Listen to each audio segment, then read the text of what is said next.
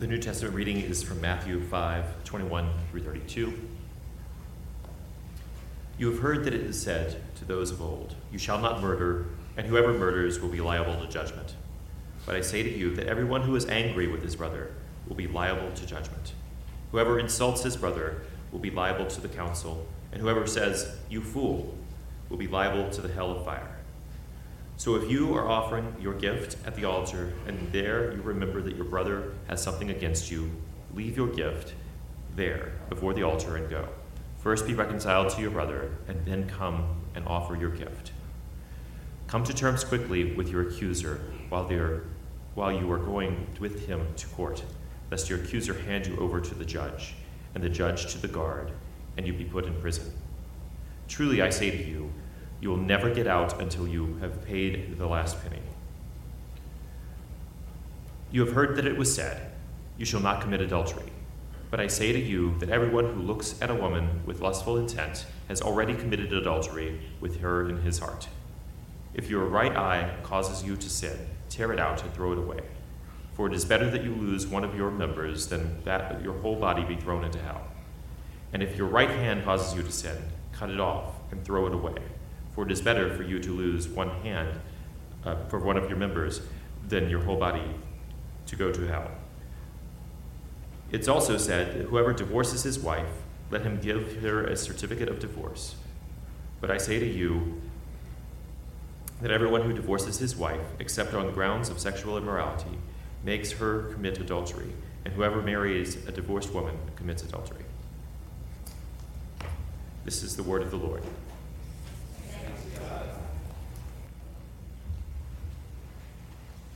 One Ancient Hope, it's, it's good to be with you this morning. And if this is your first time here uh, at One Ancient Hope, we're, we're very glad that you are here. And, and I would encourage you to, to stick around after the service so we can get a chance to um, connect with you before the morning is over.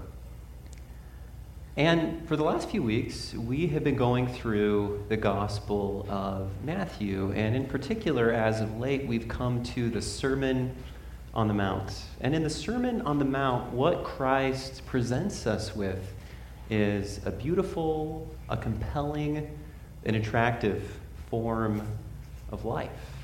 And towards that end, let us come before the Lord in prayer that we might see this form of life as such, that we would see the beauty, that we would see the compelling nature of the life that Christ calls us to.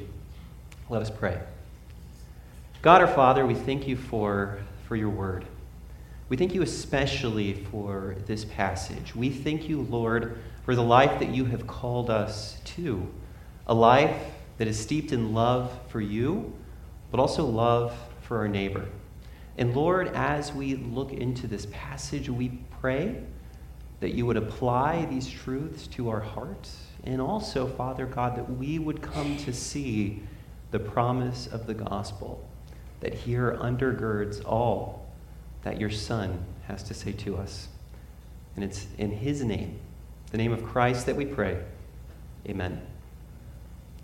Well, uh, there's a helpful New York Times article that I came across recently, and it's, it's about how to learn to appreciate visual art.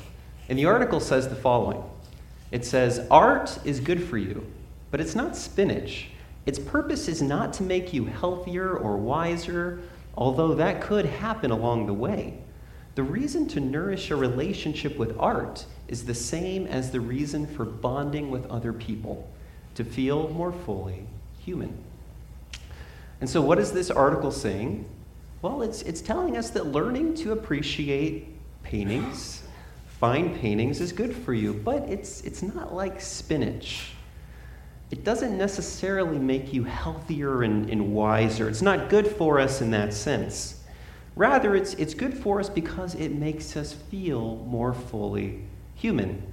And it's interesting because there's, there's an assumption that's running through this passage, and it's that feeling more human can actually be disconnected from becoming wiser learning to appreciate and so to better see visual art will not necessarily make you wiser. But we have to ask wouldn't rightly seeing the greatest work of arts, the greatest works of art, wouldn't that be deeply connected with wisdom? Wouldn't we need wisdom to fully appreciate what it is that we're seeing? Wouldn't we need wisdom and patience to fully comprehend the, the expressions, the actions, the subtle details on the persons that are painted, for instance? Wouldn't we need wisdom to, to appreciate the universal humanness of the paintings, to appreciate their life and, and what gives them enduring significance? And wouldn't such wisdom make us more fully human? What if spinach and appreciating art actually are very closely connected? Yes, spinach feeds the body, and that's important because we as humans are embodied creatures, but so too does seeing rightly feed us. It feeds our intellects that know, it feeds our wills that love, it feeds our relationships that frame absolutely everything that we do. And the article's right.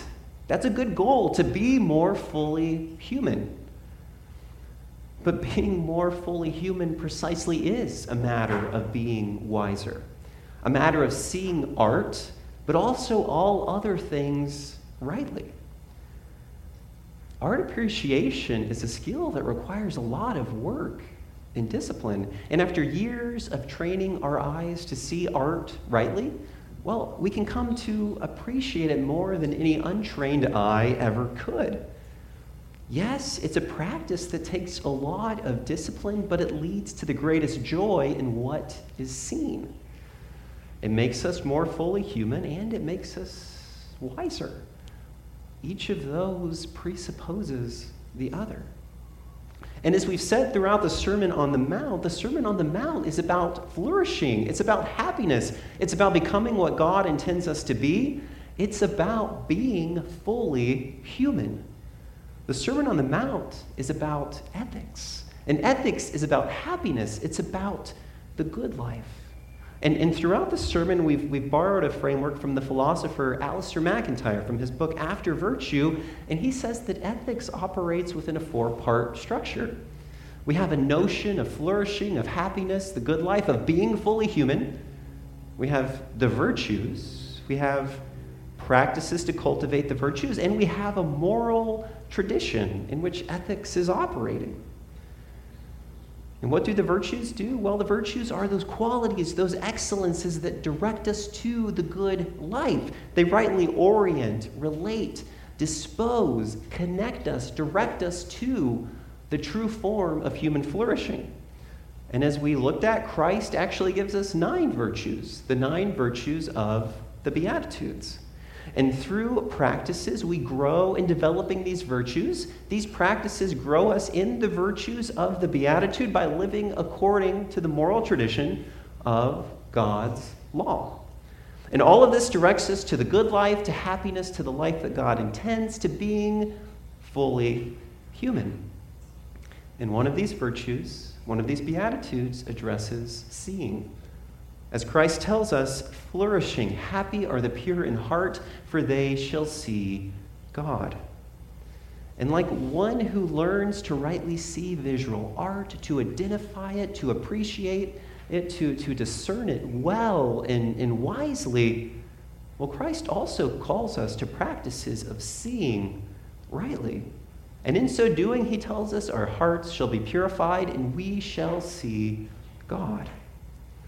And for today's passage, we could focus on any of the nine Beatitudes, but today we're going to focus on that Beatitude that addresses seeing.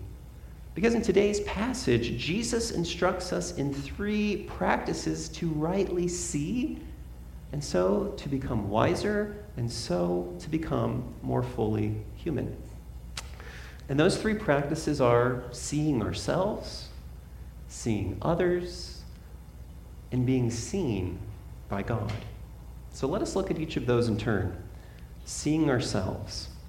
So the first passage, or the first section of the passage that we're looking at today, it addresses the topic of anger. And Christ begins by explaining, well, this was said before, this was said of old. And it's important to note that Jesus here is not contrasting his teaching with earlier prohibitions on marriage. He's not setting his teaching against the Ten Commandments. Rather, he's showing just how deeply these commandments go.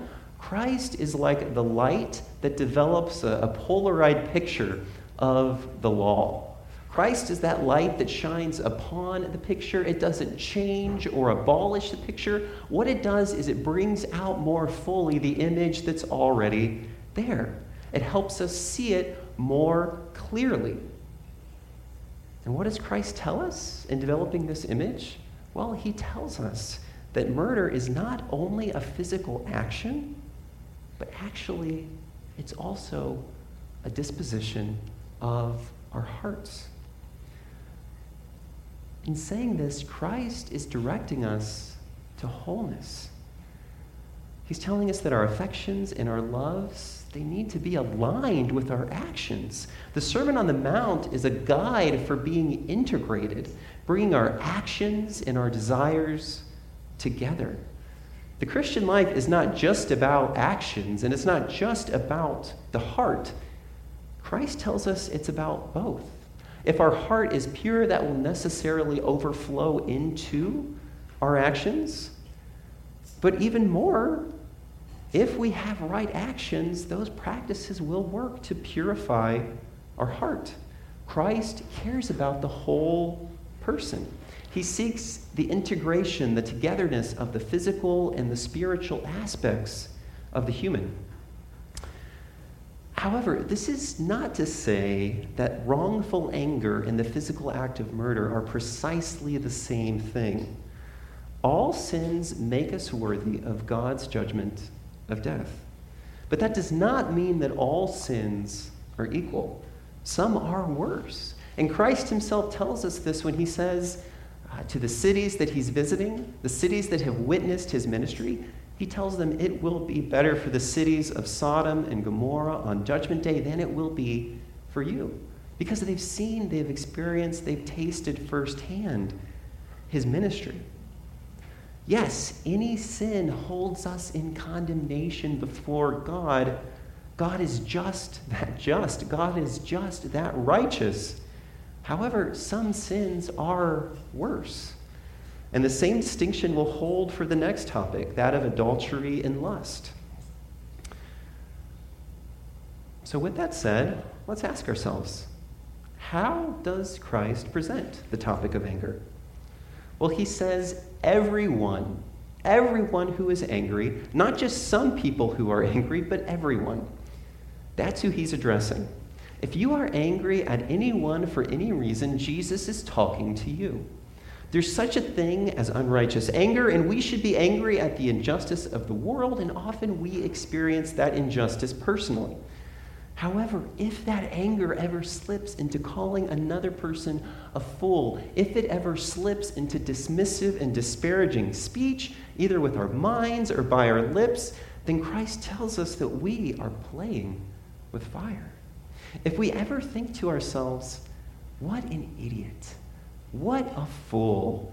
What an uneducated moron. What a right wing moron. What a leftist imbecile. What a naive dunce. What a self righteous hypocrite.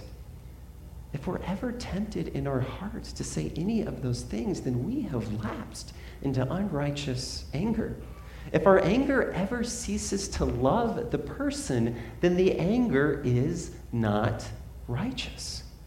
Even amidst Jesus' harshest word to the Pharisees, we can never forget that he dies in love for them too. Anger without love, Jesus tells us, is murder. So then, what do we do? Well, we rightly see ourselves. Jesus calls us to these kinds of practices, to looking at our own hearts. Notice that Christ begins looking at our anger toward someone else. The assumption seems to be someone has done something wrong for you, against you, and you are angry, so angry that you're tempted to this dismissive, disparaging speech. But then he does something interesting. He seems to move to what we have done against them. He moves from an anger that calls someone to a fool, and then naturally he says that leads to, well, remembering something that you have done against someone else. So we have to step back a minute. Wait, wait. What's, what's going on here? Who's the one that's done wrong? Has, has Christ just shifted the whole conversation? Has he changed the discussion? Well, no. Christ is supposing that generally speaking, if there's a conflict, then both parties, in some way, shape, or form, are in the wrong. Even if it's primarily the fault of the other person, Christ is telling us that we should be seeking reconciliation by confessing, by repenting of our wrongs. Christ calls us to see ourselves rightly, and that means that when we are angry, we are to search our own hearts and closely examine how we have wronged the other. Even if our wrong is maybe only 1% of that conflict, Christ calls us to seek out, to restore that relationship by apologizing and to seek to make right, even if it's 1%. And perhaps surprisingly, especially in our present moment, Christ tells us that this often works, that reconciliation actually does happen. When you go and do this, Christ is saying it's not unlikely that the hardness of heart of the other person actually well will melt. Their relationships are actually restored, and we can avert such things as, as lawsuits, which, which are never good for relationships. If you come to the other confessing what you've done, it's not unlikely that they themselves will soften. And this is especially true when we present our gift on the altar, when we come before God. If we are Christians, then we are persons who have been reconciled to God by the work of Jesus Christ.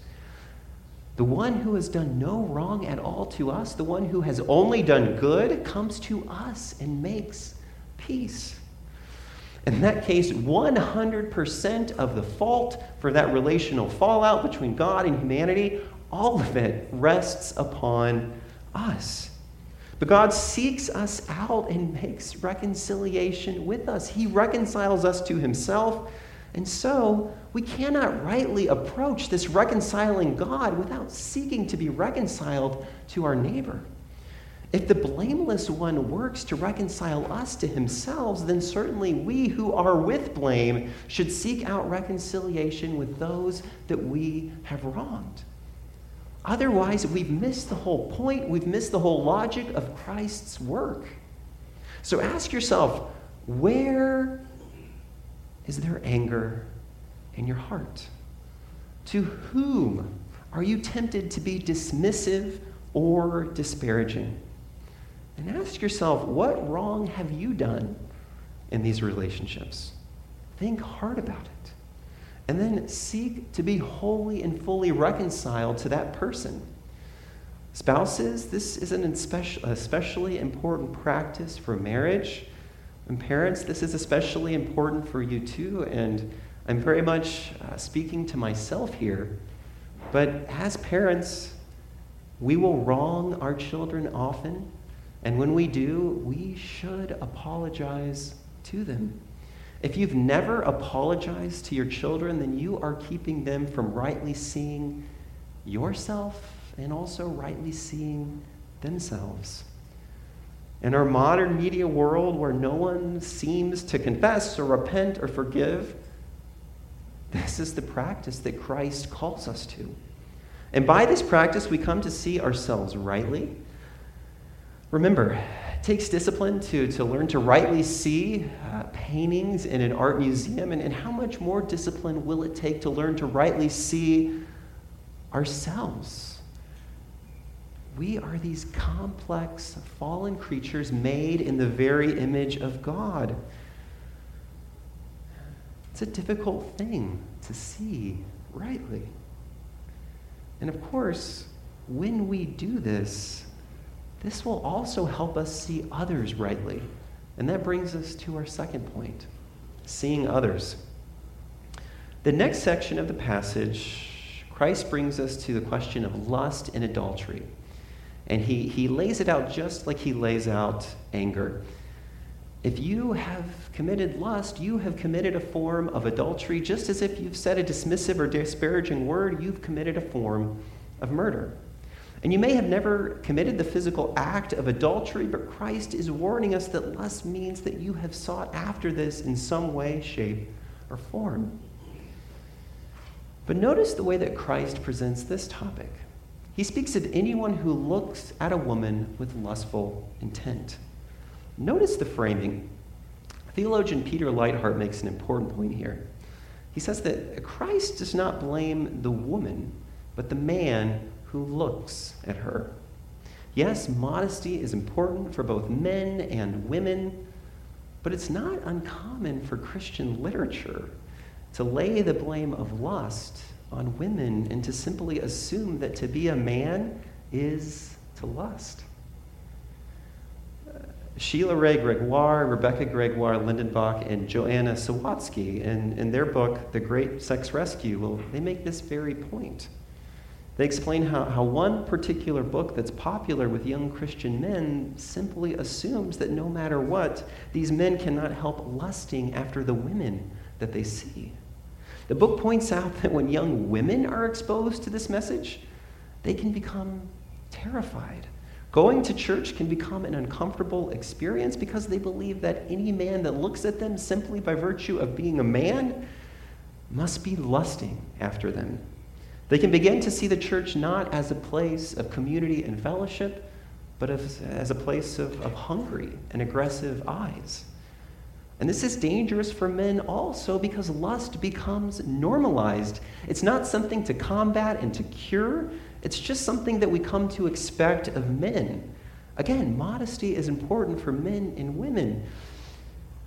But here it's assumed that the way to avoid lust is, is not to change the way that we look at women, but to lay upon the shoulders of women to do everything they possibly can to stop these looks.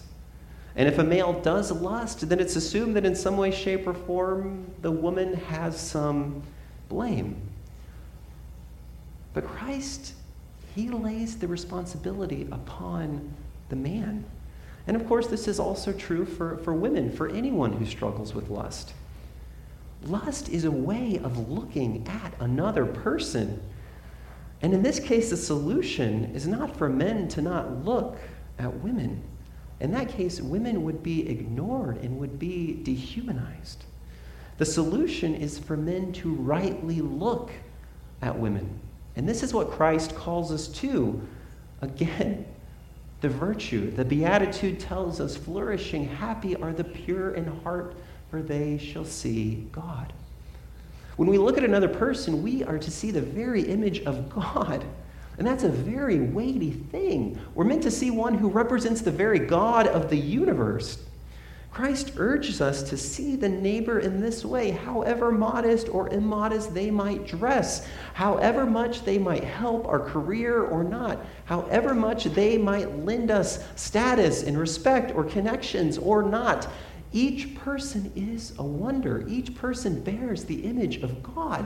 But lust causes us to see the other as a tool, as an instrument for our own pleasures and purposes.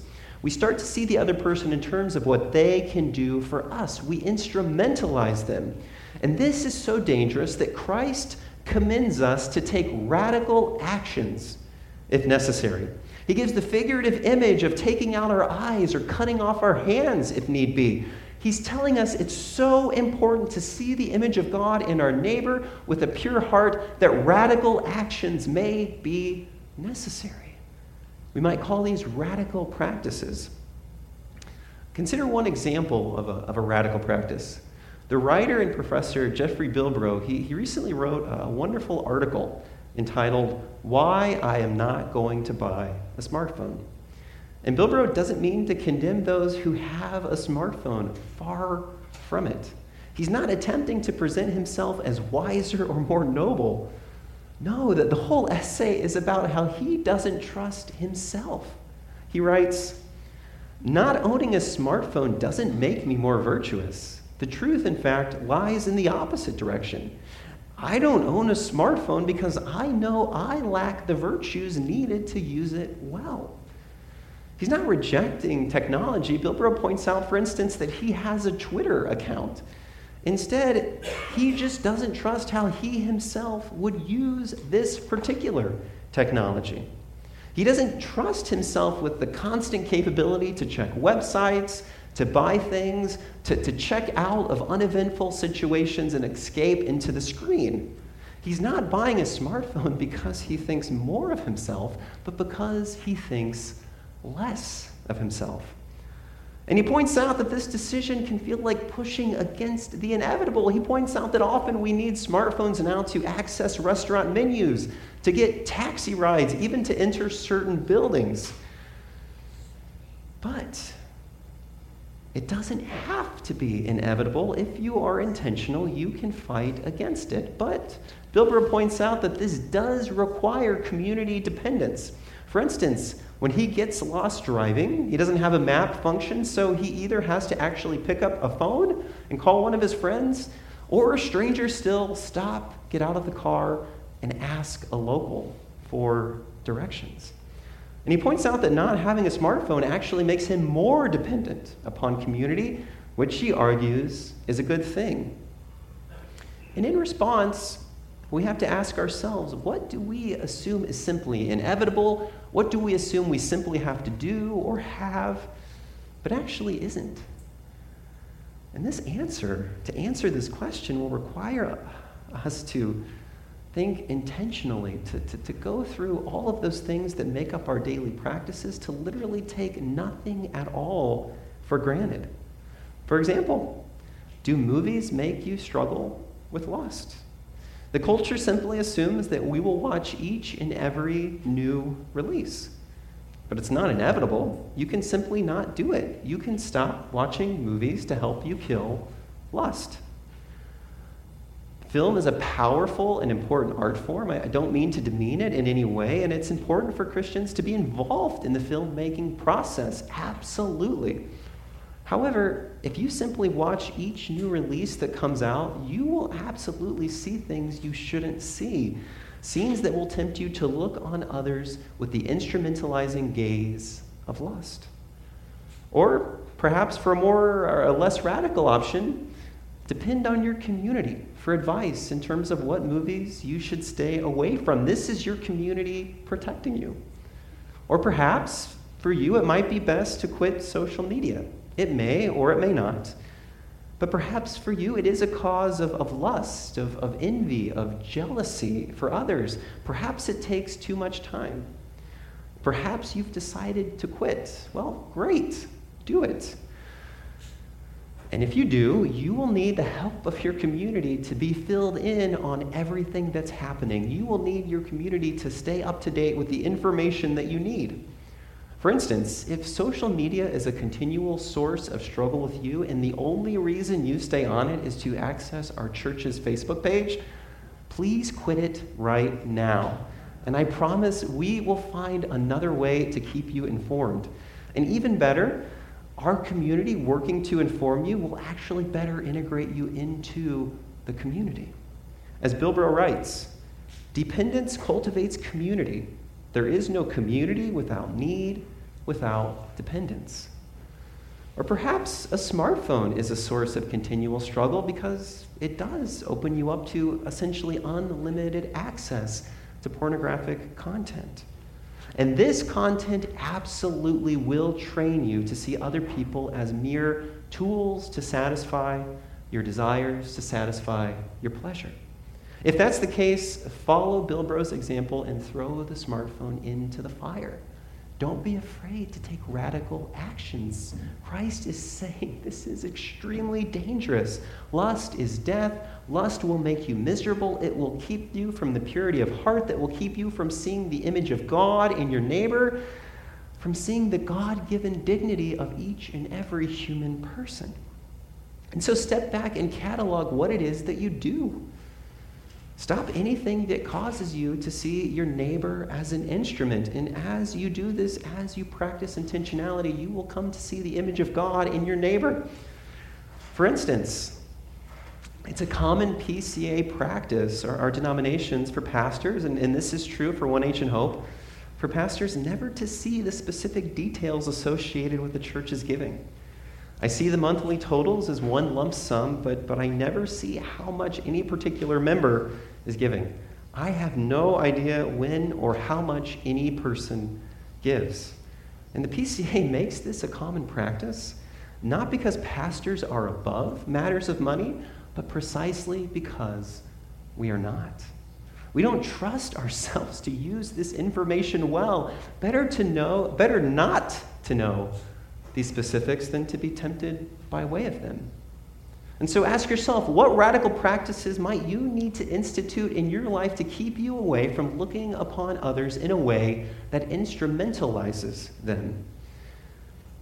The image of God that we see, that we should see in every person, calls us to love and to service, not lust or instrumentalizing.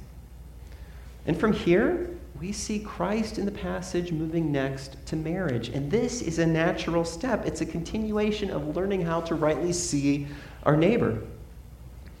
To begin with, the lustful, instrumentalizing gaze is one reason why the Christian conviction of keeping sexual intimacy within marriage is so important. So serious is God that we should never instrumentalize another person, never reduce them to one particular function of their body, that such physical intimacy can only be practiced within the context of a man and a woman giving themselves wholly to the other in a lifelong commitment. God will not allow us to reduce other persons to tools for meeting our needs. This isn't prudish, it's protective. It's not repressive, but realistic. This keeps us from seeing others as instruments, as tools for meeting our needs and pleasures. Christ does, though, offer a valid ground for divorce. He speaks of adultery. And Paul will also speak of another valid reason in 1 Corinthians chapter 7. He'll speak of abandonment. And, and from my interpretation, my reading of Paul, abandonment also includes abuse that would keep a spouse and possibly children from staying safely in the home. A spouse in this situation has been forcibly abandoned because they cannot safely come home. But Scripture tells us that divorce and remarriage cannot be done for reasons other than this.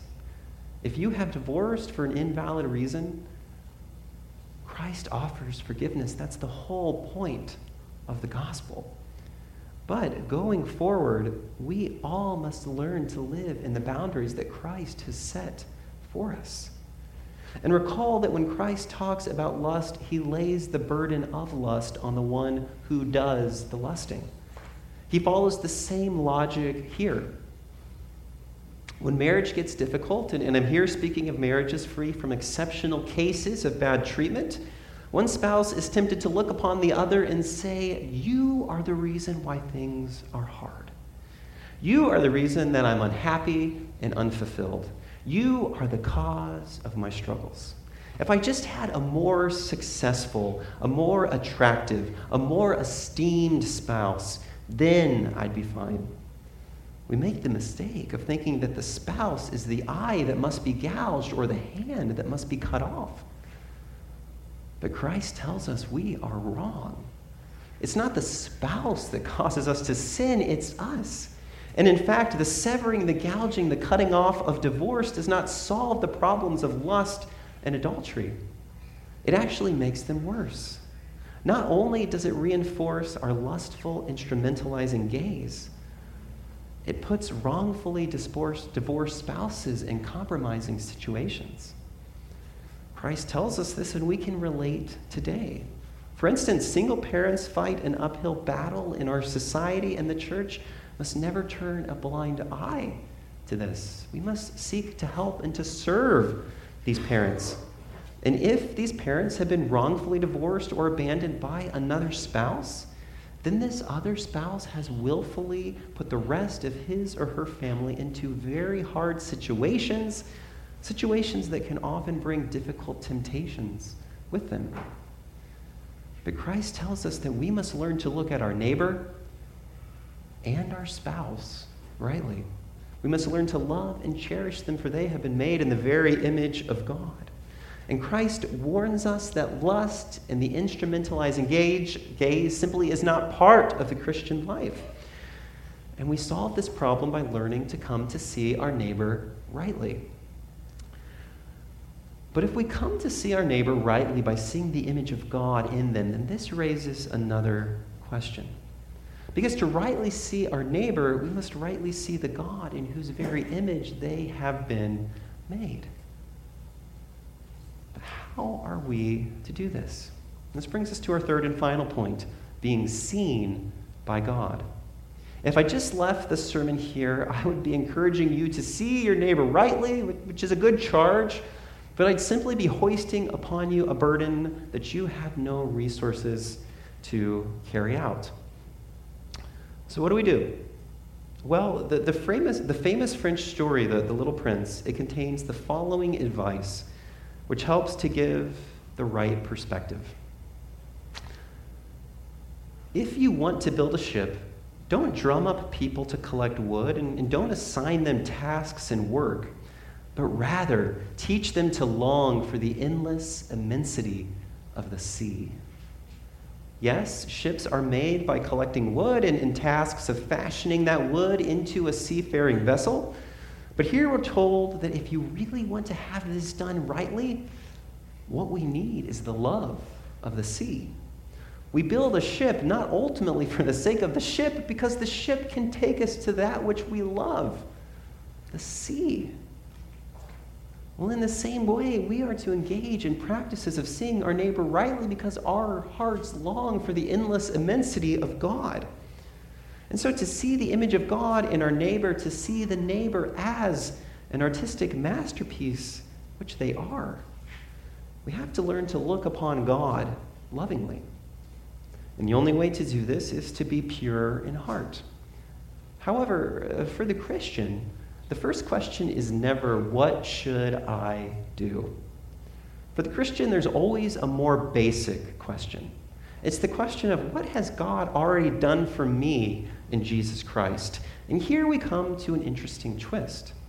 Because for the Christian, the way forward does not begin with looking at God in neighbor, it begins with the way that God looks at us, specifically at the way that God looks at us in Jesus Christ. Only when we see how God looks at us can we rightly look upon God and neighbor. In Christian logic, what God has done for us in Christ always comes before what we should do. And it's important here in this passage that Christ gives special attention to the relations between the sexes. Because here, the lustful gaze often does the most damage. But it's also here that our gaze should take one of the most loving forms as husbands and wives rightly see each other. We may marry or we may not. Jesus here speaks as a single person and he speaks about marriage. His own non married status and his instruction for spouses both affirm and dignify singleness and marriage. But this isn't the whole story, because Christ too has looked upon a beloved bride, and he's done so in the greatest affection and love with no hint of lust or instrumentalizing. This is the way that Christ looks upon his church, his bride, the way he looks upon us. Speaking of marriage, Paul tells us in Ephesians 5 this mystery is profound, and I'm saying that it refers to Christ and the church. And just before Paul says this, he actually quotes from Genesis 2 A man shall leave his father and mother and hold fast to his wife, and the two shall become one flesh. And so, Paul is not only instructing us that each and every marriage is meant to point to Christ in the church, he's also telling us that this is true of the very first marriage, that of Adam and Eve. Paul tells us that just as Adam and Eve were one flesh, so too are each husband and wife. And in the Genesis account that Paul alludes to, Adam sleeps, and from his rib, God takes his rib and he crafts Eve. And when Adam awakes and when he first sees Eve, Adam explains, This at last is bone of my bones and flesh of my flesh. She shall be called woman because she was taken out of man. Adam sees her. Adam loves her. Adam knows from where Eve came. She came from him. And because she came from him, there's a bond, a closeness, a one fleshness that overwhelms him with love for her. He has given of himself so that she could be. In this loving look, in this right seeing, we find a genuine picture of love. But Paul tells us that there's a mystery here, that something is hidden, something is waiting to be revealed, something that we cannot fully make sense of without Christ. And the ancient African bishop uh, Augustine is helpful on this point. He explains that even here at the very beginning of creation, we already find the promise of Christ. Augustine tells us Adam is a type of Christ. Adam was, if you will, a mystery that's fully revealed in Christ. Adam's sacrifice for his wife and her, his love for her is a great mystery. And again, this mystery is profound, and I'm saying that it refers to Christ and the church. Well, how is this so? Christ too slept, but he did not sleep on the soft garden ground of Eden, but nailed to the rough wood of the cross. He did not sleep Adam's sleep of rest, but the painful sleep of death. And unlike Adam, who was put to sleep without his accord, like a child being taken to bed, Christ gave up his life willingly. He lays it down of his own love and intention. No one takes it from him. And what is it that comes from the side of Christ? not a rib. Hanging dead upon the cross, Christ is stabbed, and from his side flow out both blood and water. But can blood and water a bride make? Yes, because this blood and this water are the life of his bride, the church. In the blood of Christ, we are forgiven, covering ourselves with his sacrificial death on our behalf. He willingly dies for us so that he can give life to his bride, his Eve, us. And in the water of Christ's death, we are washed and purified. And it is this water and this blood that signs and seals God's covenant of salvation with us. It is Christ's blood that we drink in the sacrament of the Lord's Supper. It is Christ's water in which we are washed and anointed in the sacrament of baptism. He has slept the sleep of death and poured out from his side what alone can give life to his church, his bride, his Eve. So then, let us learn to receive from the mouth of Christ those words given to Eve so long ago in the ceremony of that very first marriage. Let us learn to hear the resurrected Christ awoken forever from the sleep of death. Let us learn to hear him say to us, This at last is bone of my bones and flesh of my flesh. She, the church, shall be called my bride because she was taken out of me, her per her true and perfect bridegroom. This is how Christ looks at us, his bride, his Eve, his church. And only when we know that God in Christ looks upon us in this way will the hardness of our own hearts melt. Only then, when we see ourselves in the gaze of this perfect love, of this perfect sacrifice, will we see ourselves rightly. We are the beloved of God Himself. And only when we know this will we be able to look at others without any lust or instrumentalization. Only when you know this will you feel most fully human because you will know the fullness of God's delight in you. You yourself are the masterpiece lovingly looked upon by the author. And where is the place of any lust at all when we have heard Christ Himself say to us, this at last is bone of my bones and flesh of my flesh. Let us pray. God our Father, we thank you that you have taught us to see, not by mere command, but by the way that you look and see us. You look upon us in delight. Christ, because of Christ, you see us as fully human. You see us as perfectly righteous. You see both what we are and what we will become. Because of this, you love us. And having been seen like this by you, help us to rightly see ourselves and each and every neighbor who's made in the image of God. In Christ's name we pray. Amen.